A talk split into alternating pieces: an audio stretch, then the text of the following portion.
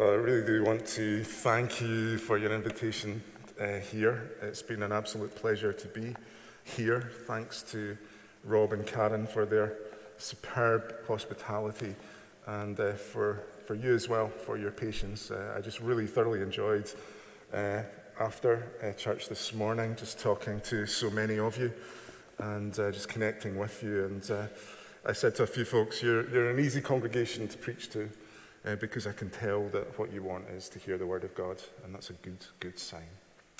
Let's turn to Colossians chapter 2, and we're looking together at verses 16 to 23. Colossians chapter 2, verses 16 to 23.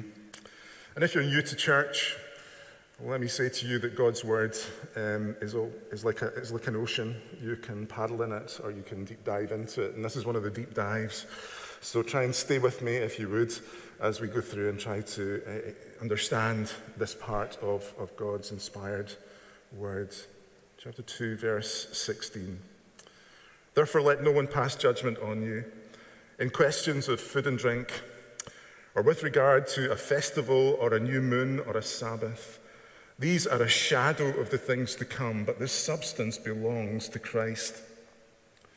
Let no one disqualify you, insisting on asceticism and worship of angels, going on in detail about visions puffed up without reason by his sensuous mind, and not holding fast to the head, from whom the whole body, nourished and knit together through its joints and ligaments, grows with a growth that is from God.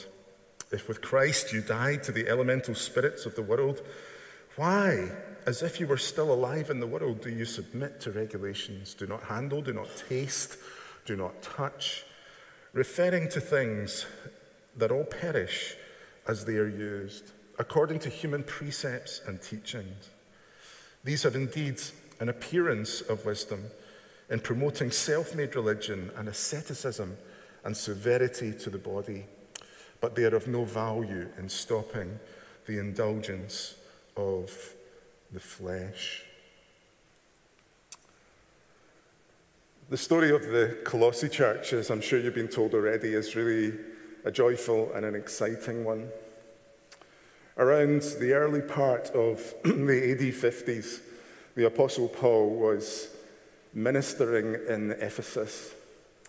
And as he was ministering at Ephesus, two, perhaps more, but certainly two men that we know of, seem to have connected with him in Ephesus. Uh, these two men were Epaphras and Philemon. Philemon, uh, he has a book titled after himself.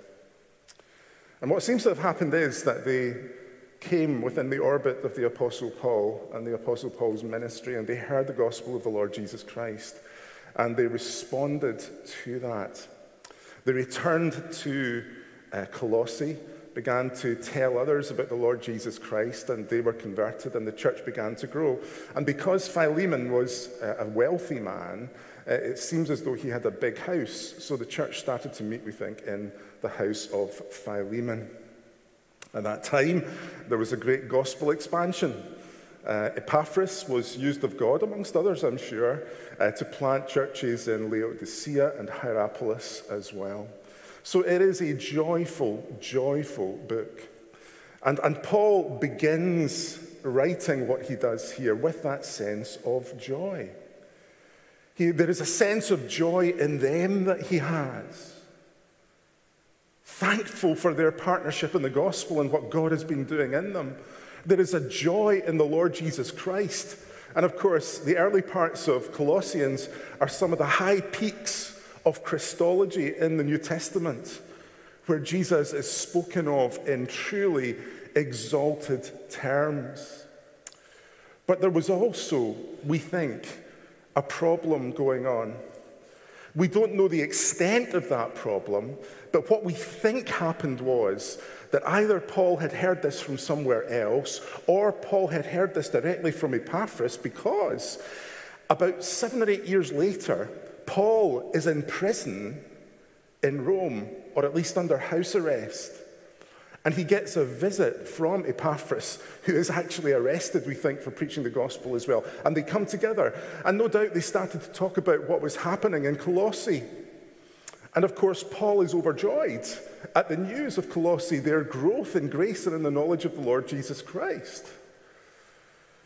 But at the same time, news comes through that there may be danger ahead. That there are some false teachers entering into the church and beginning to teach in a way that would not resonate with the message of the apostles. And Paul was a man with his finger on the pulse. And Paul knew when it was right to be silent and when it was right to speak. Now, the book of Colossians has a very, very different feel to the book of Galatians. In the book of Galatians, Paul goes in really hard. You foolish Galatians, I can't believe what you're doing and thinking. But that's not the tone of Colossae, which makes us think that the problem was limited, but that there was a very clear and present danger. Well, what was going on? Well, it seems that there was syncretism, a joining of different ideas and religious thoughts. Jewish legalism, do this, don't do that, mixed with pagan mysticism. Jewish folk religion was a thing at that time. In fact, um, they found amulets around that time with the names of angels on them to ward off evil spirits. So there was stuff going on that was not gospel stuff. And those propounding this teaching were shaman like figures, very authoritarian, very proud. And they sought superior worship like that of the angels, we think. Because, frankly, and it's true today as well, that there are some for whom the church is not a fellowship to join, but an opportunity to exploit, and that's why we need to support our elders and invest in good leadership in the church. Colossae itself was a center for pagan worship. The cult of Cybele involved ecstatic speech and sacrifices and pagan practices designed to placate the astral powers. And so Colossae itself was that kind of place. Now, we don't have the cult of Cybele surrounding us, but there are powers at work. We don't have the cult of Cybele around us, but we have dark forces. What are we to do? Well, we are to keep our heads screwed on. And above all, to remember what we have in the Lord Jesus Christ, which is far superior. Paul speaks because it is time for him to speak. I had a story recently about a little girl who was taken to her father's office on a take your child to work day. And as she went in, she was looking around inquisitively, and then, for no apparent reason, she burst into tears and was immediately surrounded by her father's colleagues. Her father came up to her and said, Darling, what's wrong? To which the wee girl said, Daddy, I'm just looking for all the clowns that you said you worked with.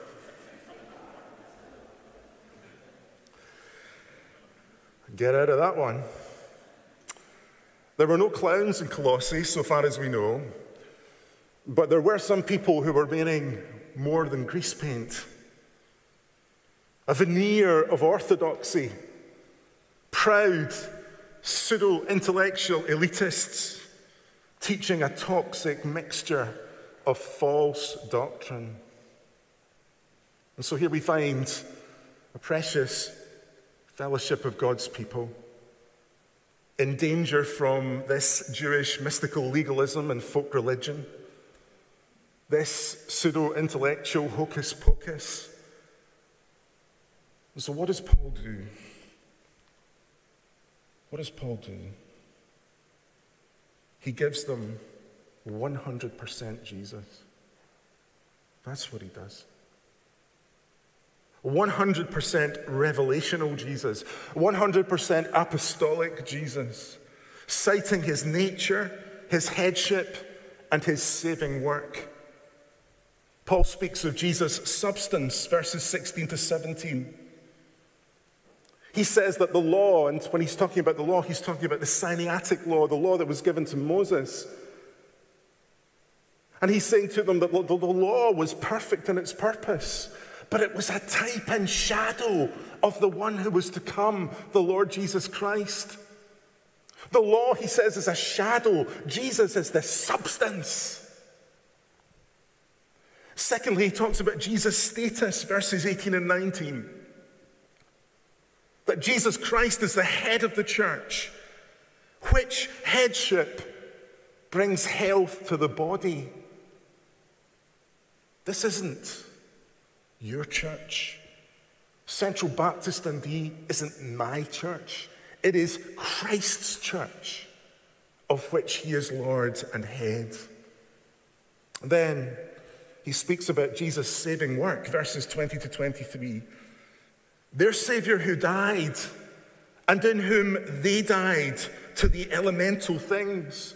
These things that once held them in Colossae no longer hold them. Jesus holds them. They don't need that stuff anymore. They have Jesus. And for us today, facing what we do, and we'll think about the challenges of our culture, we do not need the Jesus of our imagination. We need the Jesus of revelation. And that is what is presented to the Colossian believers. Colossae was a good news story. And Paul gives thanks as he writes. If we, if we look at the precursor in chapter 2, verses 16 to, 6 to 15, uh, Uh, he tells the Colossians that in Christ dwells the fullness of God, verse 9, that there is none higher than him. Secondly, that in him they have been filled, being previously empty, verse 10. That Jesus is the head, again, verse 10, and the source of all rule and authority. In other words, the claims that Paul is making here cannot be bested, cannot be bettered. In, the, in him they have been circumcised, verse 11, in the cutting away of their sinful nature. They are now in union with Jesus Christ, verse 12, a union that has been expressed in their baptism into him. They had come to know the power of God working in them, bringing them, verse 12, from death to life. In Christ, knowing forgiveness of sin, their sin that had been nailed to the cross.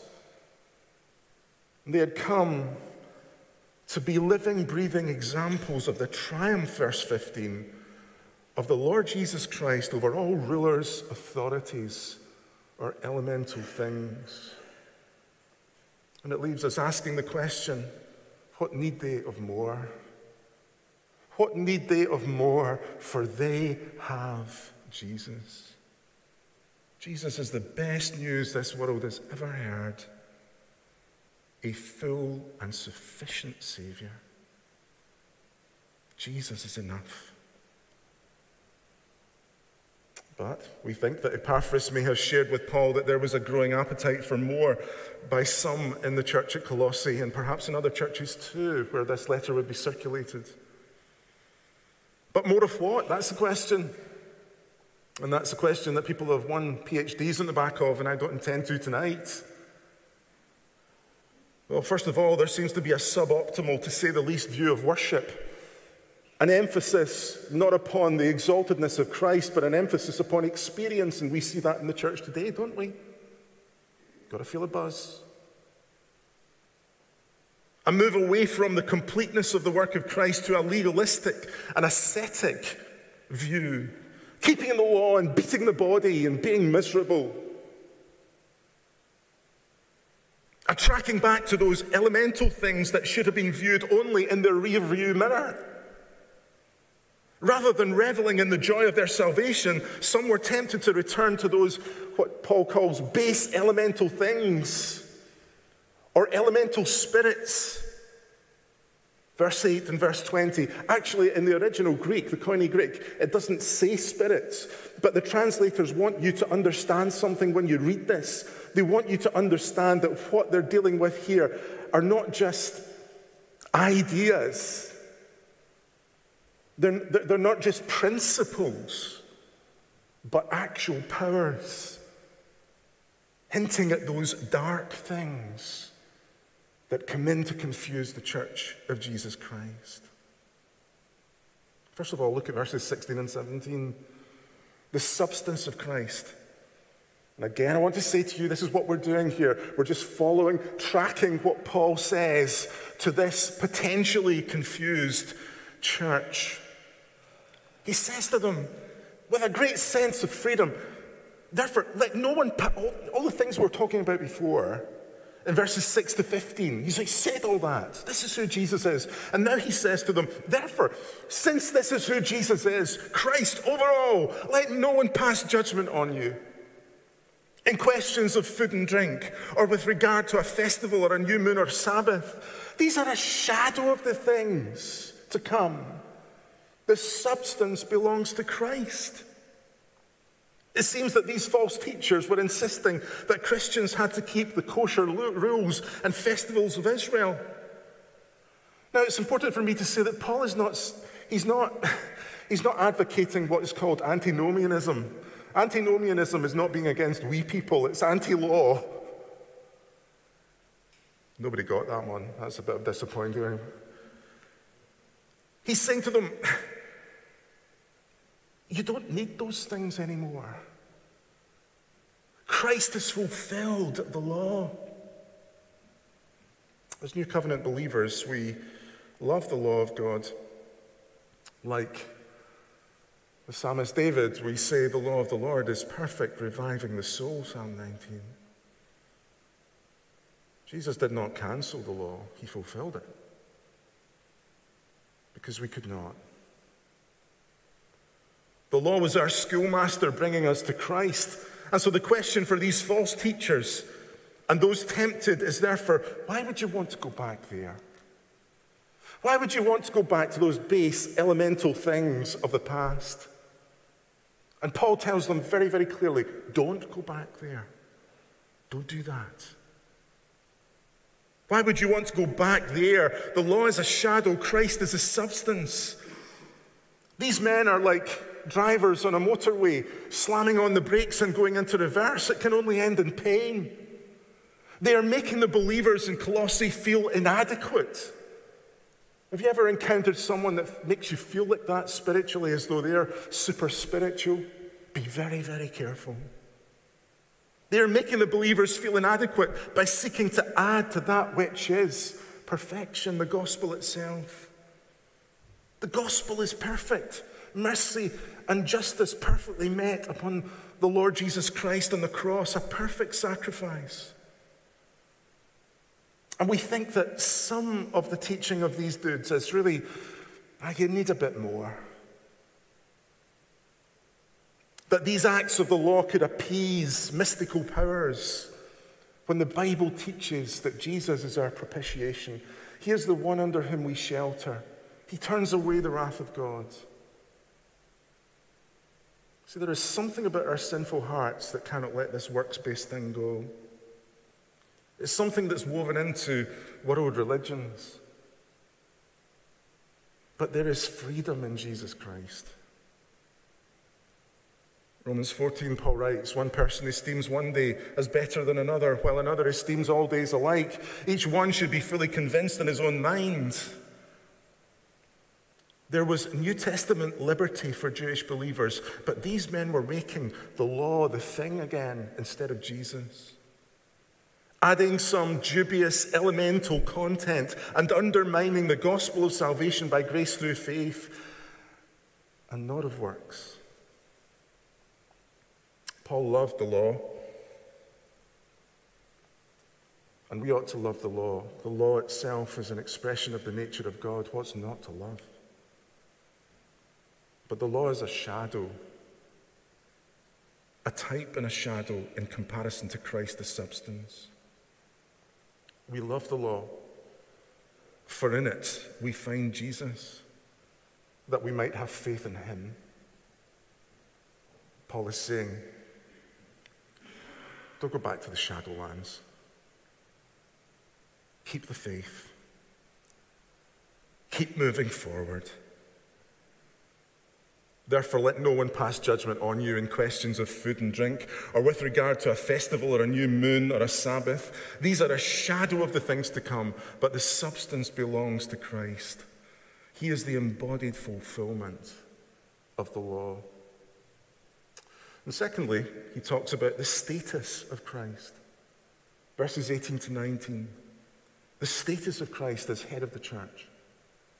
You see, what was happening here was that these men were claiming an authority that was not theirs to claim. And so they were dragging the church down, and people were beginning to look at these flashy guys, strutting their stuff and looking cool and all the rest of it. And so, what Paul is doing is he's reorientating the, the, the, the, the view of the believers there to the Lord Jesus Christ.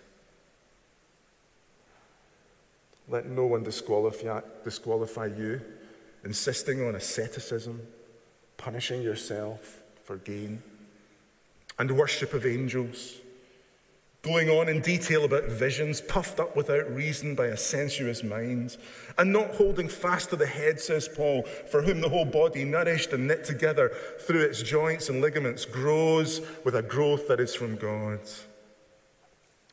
You see, you know that old song, you know, a spoonful of sugar helps the medicine go down. But very often, when error is introduced into the church, it is with a spoonful of sugar. And there are elements of truth in what they're saying. There is to be discipline in the Christian life.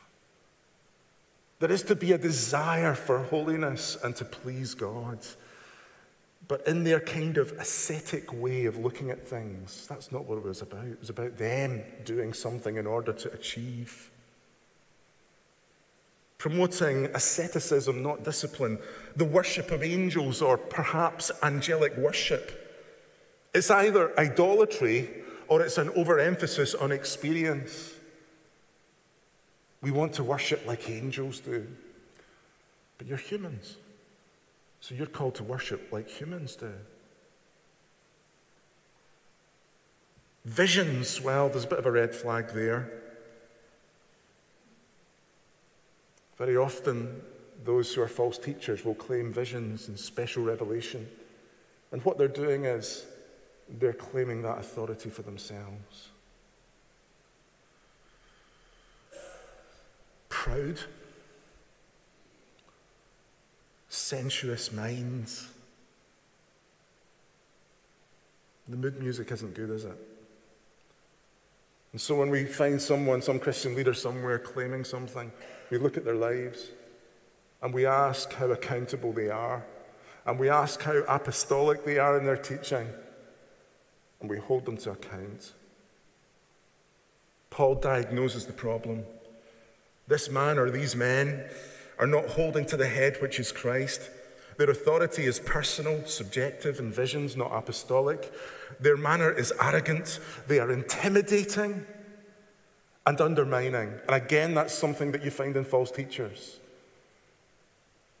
And never mind your leaders, follow me. That's old hat. This is new. This is new revelation. This is a silver bullet here. No, no, no. They are not true shepherds of the flock. And Paul counters by saying Christ is the head. With all rule and authority, what need they of anyone else? If their sense of security rises or falls on a leader, no matter how sparkly and charismatic they are, there will be trouble ahead. Our eyes are to be upon Jesus. Displays of asceticism, false humility, exalted worship are to be weighed by the family of faith, no matter how sparkly the show. And you know, that's a lesson for our generation, isn't it? Social media is not the best way to assess a teacher or a church. You need to be in a church with a teacher or teachers, and you need to be looking at their lives, not just what they say, but what they do. And that's why COVID times were so dangerous. Because so many believers were surfing the net and finding stuff. Happened in Central. We had to chase some people, work with some people who found something better than Central Baptist, the church that they were connected with. These are the dangers of our day. There is nothing, nothing to compare with the local gathering of God's people. And then lastly, saving work of Christ. Verses 20 to 23. Paul says to them, If with Christ you died to the elemental spirits of this world, those dark forces that seek to influence, why, as if you were still alive in the world, do you submit to their res- regulations? Do not handle, do not taste, do not touch. That's what they're saying. The good things that God has given, even the good things that God has given, they're saying, oh, no, no, no, no. You've got to give that up. You know, dead people don't pay tax, do they? Their remaining family might have to settle up, but they don't because they're dead. Paul teaches that Christians are united to the degree that they are dead to the world. And that's what he's saying to the Colossian believers. You do not need to bother about this stuff because Christ has died, and in him you have died to the elemental things of this world. So, why would you want to dabble in them? Christ frees us from these things. Christ frees us from fear. Christ is, terrible grammar, but so supreme. And such a Savior that we need not worry about legalistic practices or superstitious angelic stuff or ascetic acts or stars or planets aligning. Jesus is supreme. Jesus is all. So chill out because Jesus has got it. He is Lord. These rules, says Paul, which have to do with things that are all destined to perish with use, are based on merely human commands and teachings. He's saying ultimately this stuff doesn't work. Such regulations, he says, verse 23, indeed have an appearance of wisdom. They have that spoonful of sugar, but they don't ultimately hold their value. Their false humility and their harsh treatment of the body is there, but they lack any value in restraining sensual indulgence. We have the Word and we have the Spirit. I mean, You know what it's like, don't you? You maybe feel as though you have to shift a bit of weight. And so you, you discipline yourself and you, you don't eat any potatoes for a month. And yeah, you're feeling a bit better. And you're thinking, yeah, yeah, this bit of discipline's not so bad. But then, I'm talking about guys here, not women, but I'm talking about guys. You, and you stand in front of the mirror and you think, ah, yeah, still got it, you know. What's happened? You've disciplined yourself, but you've fallen into pride. That's what Paul is saying. These things on their own are of no value eternally. But we have the Word of God and we have the Spirit of God to help us. God's people are at their best when looking to Jesus. You know, I was studying this and just the image came into my mind of, of the church in Colossae gathered in the house of Philemon as this letter is read. And there they are, the family of God in Colossae safe under the ministry of the apostolic word. You know, you come here Sunday after Sunday. Do you realize what you have in a church like this? Where you can be confident that when you come here, that what you'll hear is God's word written, preached. Not everyone has that privilege. You have. Value it. Value it. There they are, safe under the ministry of Paul's apostolic words. And of the false teachers, Paul writes, they have lost connection with the head, from whom the whole body, supported and held together by its ligaments and sinews, grows as God causes it to grow. Contra the false leaders and teachers, Paul says that Christ is the source of the church's nourishment, not them. That Christ is the source of the church's unity, not them. And that through him, that is Christ, the church grows and grows, in Paul's words, with a growth that is of God. In other words, keep to the word. Keep to the word. Recognize the authority of Scripture and the need to keep that front and center because that brings us to the Jesus not of imagination but of revelation. The magnetic north of gospel fellowship is not some showboating preacher, but a Savior whose sacrifice has made them what they are. I imagine them there in the house of Philemon, in his big house, but he's using it for the glory of God. And they are safe and they're secure under Philemon's roof, but more importantly, they are safe and secure under the Word of God. Post pandemic, pajama YouTube worship is no substitute for the fellowship of the saints. We need to be under the ministry of the Word brought by those men that God has graciously given us to shepherd us as together we look to Jesus. Do we love the Word of God? Do we cherish the elders who bring that Word of God to us? Do we weigh teaching with godly wisdom, seeing that in all things Christ is supreme? That was the call for the church in Colossae. In danger from these false teachers Paul writes to them of Christ's substance. Leave the shadows, he says. Jesus is the substance. He talks about Jesus' status as the head. Is he the head to whom we truly and consistently look? Or are our eyes diverted?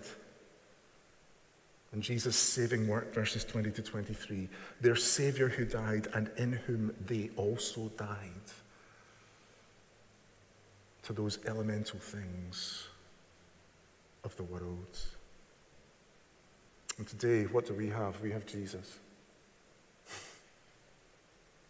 The Jesus, not of imagination, but the Jesus of revelation. And that brings me to the question that Will asked me earlier on. But what is, what is the thing here in Colossians 2? Well, I, had some, I had some noodles recently, okay? They were called Kabuto noodles. 263 calories, no artificial ingredients, 100% recyclable tub, okay?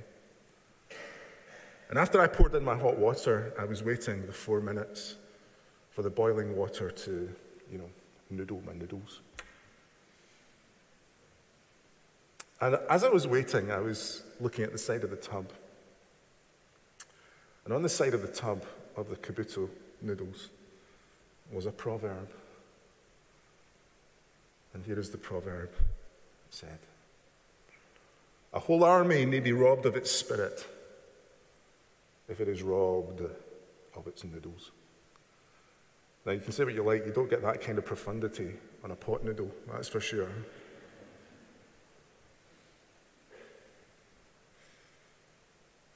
Why this illustration? Because some of you are looking at me to say, as if to say, it's, it's never this bad pre COVID. Something's happened to this guy. Why this illustration? Because the battle is always won for the authority of God's word. That's why. If we are robbed, not of noodles, but of an acknowledgement of the authority of God's word, the authority of Scripture, we are robbed of everything. Genesis 3, the battle began. Did God really say?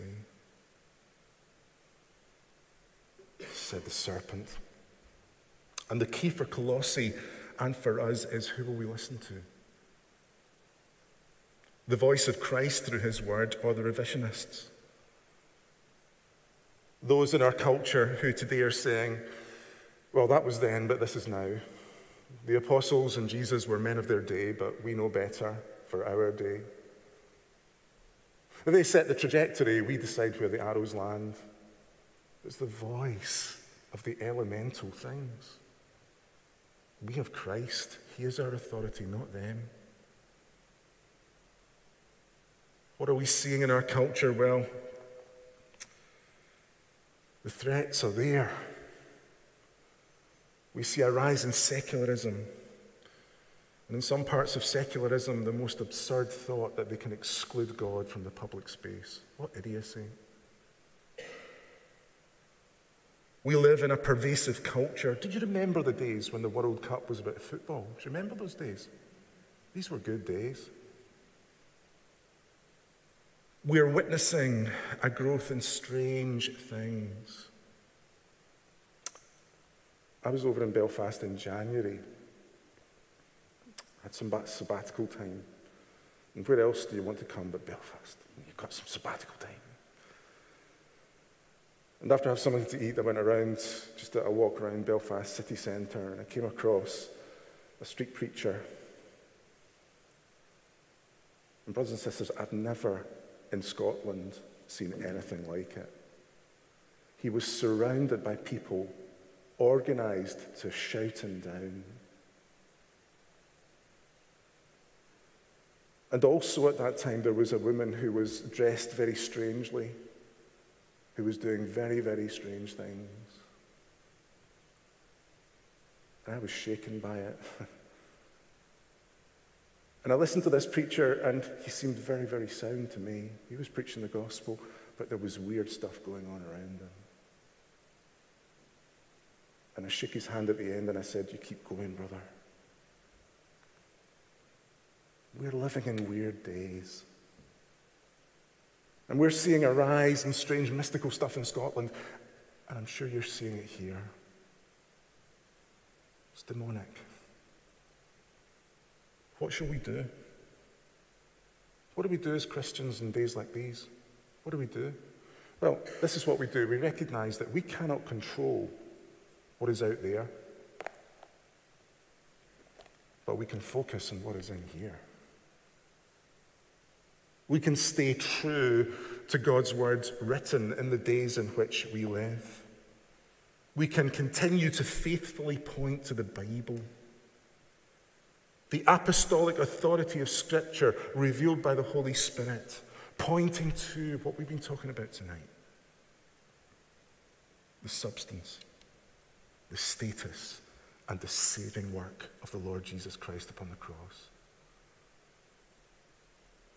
He died in our place that we could be freed from our sin, that we could have eternal life, that we could leave behind these elemental things. You see, the gospel is not something that we start with and move on from. We need to keep preaching the gospel to ourselves and to one another. Because, my dear friends, every now and then the circus comes to town with ideas of the silver bullet for spiritual success. And in those days, we are to be confident in the apostolic word. Shall we pray?